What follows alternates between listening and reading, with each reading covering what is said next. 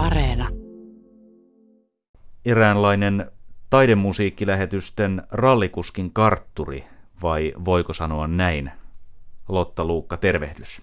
Kiitos vaan. Kyllä mun mielestä voi hyvinkin kutsua rallikuskin kartturiksi.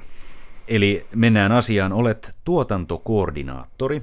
Kyllä. Televisiolähetyksissä, joissa televisioidaan siis muun muassa Radion sinfoniaorkesterin konsertteja ja nyt kevätkaudella oli Sibelius viulukilpailu, tämmöinen suuri taidemusiikin tapahtuma.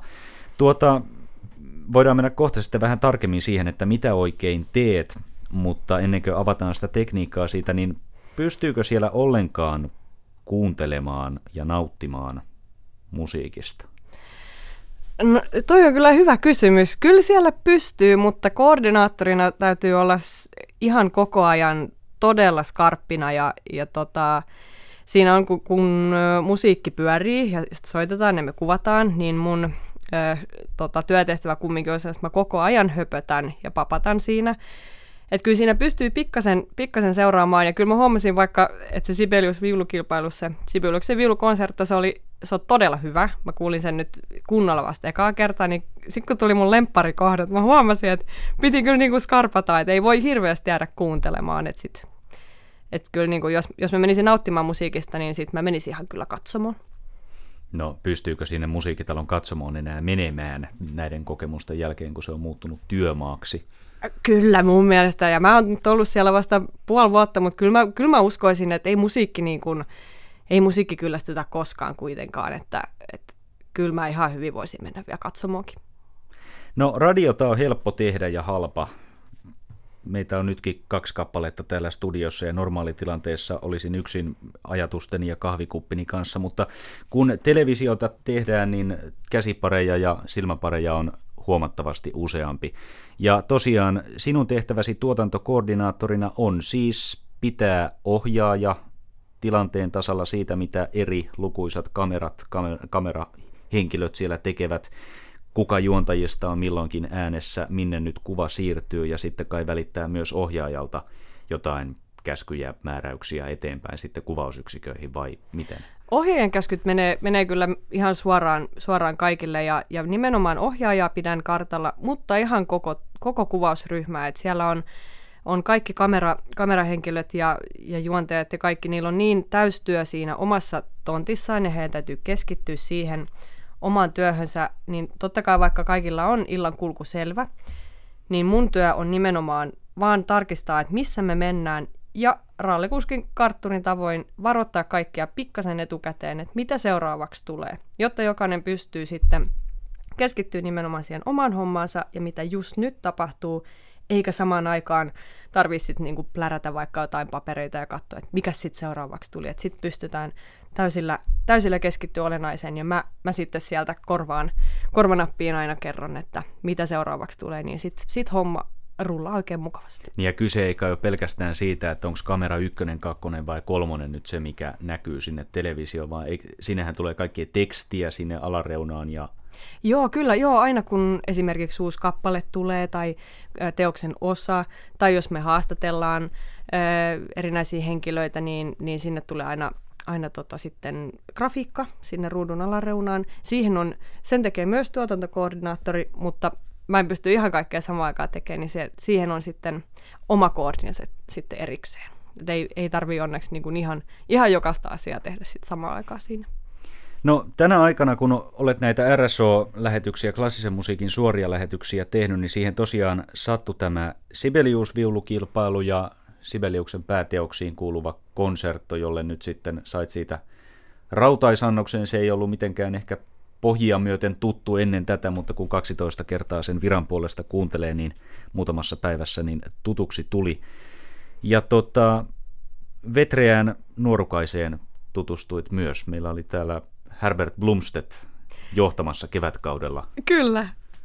Herbert oli jo aiemmin, aiemmin tota vetämässä yhden illan konsertin.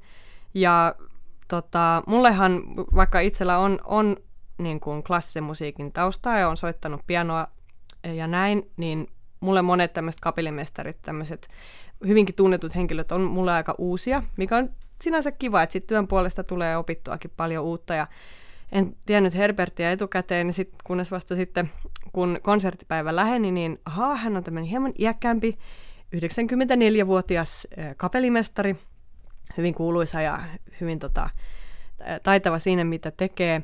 Ja sitten tämä oli niin hyvä, kun, kun meillä on tosiaan, me aina konserttipäivänä me käydään läpiveto heti päivällä. Eli ihan kaikki kappaleet, mitä, tai teokset, mitä onkaan tulossa, niin vedetään alusta loppuun. Ja Herbert siellä ihan suvereenisti vetää tämän, tämän tota, treenin, ja sitten siinä on niin kuin iltapäivällä tauko ja tullaan takaisin konserttiin, niin työryhmäläisten me oltiin kaikki, että herra jästäs, että ei sen Herbertin tarvitse siellä nyt istua, että, tai niin kuin kumminkin, että kai hän tietää, että hän voi myös istua siellä ja ettei meidän tar- takia tarvitse seistä, niin, niin tota, Herbert oli tähän vaan tokassut sitten, että, että minä istun sitten, kun minä olen vanha, että ei, ei tässä mitään ongelmaa ole. Me oltiin vaan, että no asia selvä, että Herbert tekee sitten niin kuin parhaaksi näkee ei pidä alkaa paapomaan 94-vuotiaasta, kun vielä no kaikki, ei, selkeästi. kaikki tuntuu sujuva. Ja ilman partituuria tuntui sujuneen Brucknerin romanttinen neljäs sinfoniakin, että hän oli, hän oli joku tämmöinen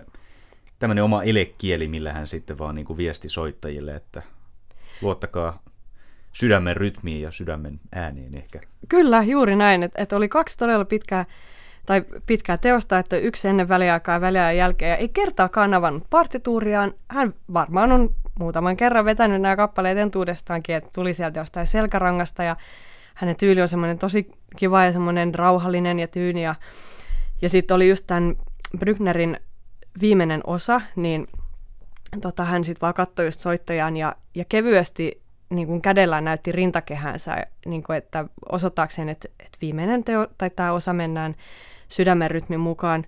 Minä tietysti luulin, että nyt hänen sydän varmaan pettää siellä. Mä olin ihan, että no niin, nyt, nyt Herbert menee, mutta ei. Siellä oli meidän ohjaaja taas, oli silleen, että ei, vaan tämä on nyt todella hieno hetki, että, että miten hän näyttääkin, että rytmi on nyt tämmöinen rauhallinen. Ja, ja näki kyllä, että kyllähän siellä sanoikin silleen pum pum, pum pum sille, noille soittajille, että se oli todella, todella hieno hetki. Mä siellä vaan aloin jo panikoimaan, mutta mutta se oli, se oli, hän veti kyllä hyvin. Ja ilmeisesti, en tiedä, tota, ei, ollut, ei vaikuttanut siltä, että aikoo lopettaa vielä uransa, että Herbert aikoo jatkaa vaan, vaikka ikä painaa. Säikähdyksellä selvitti. Ja tämmöistähän se on suora lähetys päällä, niin vaikka siinä jotain tapahtuisikin, niin sitten vaan täytyy olla luova ja keksiä jotain. Sähän on tehnyt vähän toisen tyyppistäkin, siis käsikirjoitetuissa draamaproduktioissa olet ollut mukana. No se on varmaan eikö siellä, siellä hinkataan sitten kymmeniä kertoja, kunnes tulee täydellistä? Se on, se on juuri näin, että siellä, siellä kuvauspäivät voi hyvinkin venyä yhdenkin kohtauksen. Yhtä kohtausta voidaan, joka ruudussa näkyy vain pari minuuttia, sitä voidaan tehdä parikin tuntia välillä ja uudestaan ja uudestaan tehdään. Niitä on ollut mulle tosi kiva, että mä oon nyt RSOn kautta ensimmäistä kertaa päässyt tekemään suoraa TV-lähetystä, niin se on ollut tosi virkistävää itselle, että siinä vaan mennään eteenpäin. Siinä on semmoinen oma adrenaliininsa, että mitä ikinä tapahtuu ja jos joku asia ei menekään niin kuin suunnitellaan, niin sitten vaan mennään eteenpäin ja ei sitä oikein ehdi jäädä murehtimaan.